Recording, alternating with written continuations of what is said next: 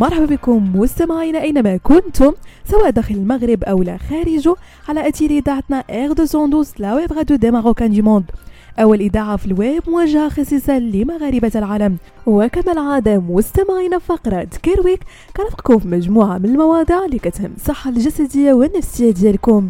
كتوصلنا مستمعينا يوميا للمئات إن لم نقل آلاف من المشاهد المرعبة لضحايا الحرب، كاين اللي كيسكرولي وكيزيد وكاين اللي كيبقى عالق في قساوة المشهد، ما يمكنش لينا نحكموا شكون كتحرك فيه الإنسانية وشكون لا.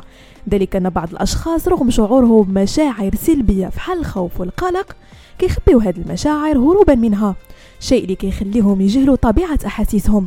هاد الحالة تعرف علميا بالتخميد العاطفي، فما هي أعراضه وطرق العلاج؟ الأخصائيون النفسيون كيعرفوا التخميد العاطفي أو ما يعرف بالإيموشنال شات داون، بأنه استراتيجية كينهجها العقل لحماية نفسه من الألم النفسي والعاطفي بعد التعرض لمجموعة من الأحداث الدامية والأخبار المحزنة. وبالتالي هذه الطريقة اللي كينهجها العقل كتخلي الفرد يتهيأ له أنه في منطقة الراحة العاطفية، في حين هو لازال عالق في فترة تأثير ما بعد الصدمة. فيما يتعلق بأعراض التخميد العاطفي فتشمل عدم القدرة على التعبير عن المشاعر، شعور بالسطحية جسديا وعاطفيا، عدم القدرة على تصنيف المشاعر هل هي مشاعر فرح أم مشاعر حزن، استخدام أساليب بدون وعي لمقاومة مواجهة العواطف، والدخول في حالة إنكار كاملة كتفصل الفرد عما يعيشه من مشاعر حقيقية.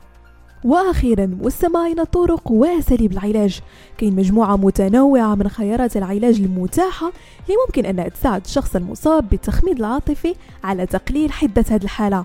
أبرزهم العلاج السلوكي المعرفي اللي كيساعد الفرد من خلال مجموعة من جلسات الاستماع على التعبير عن المشاعر وفهمها وفحص مصادر الاستجابة العاطفية عندهم.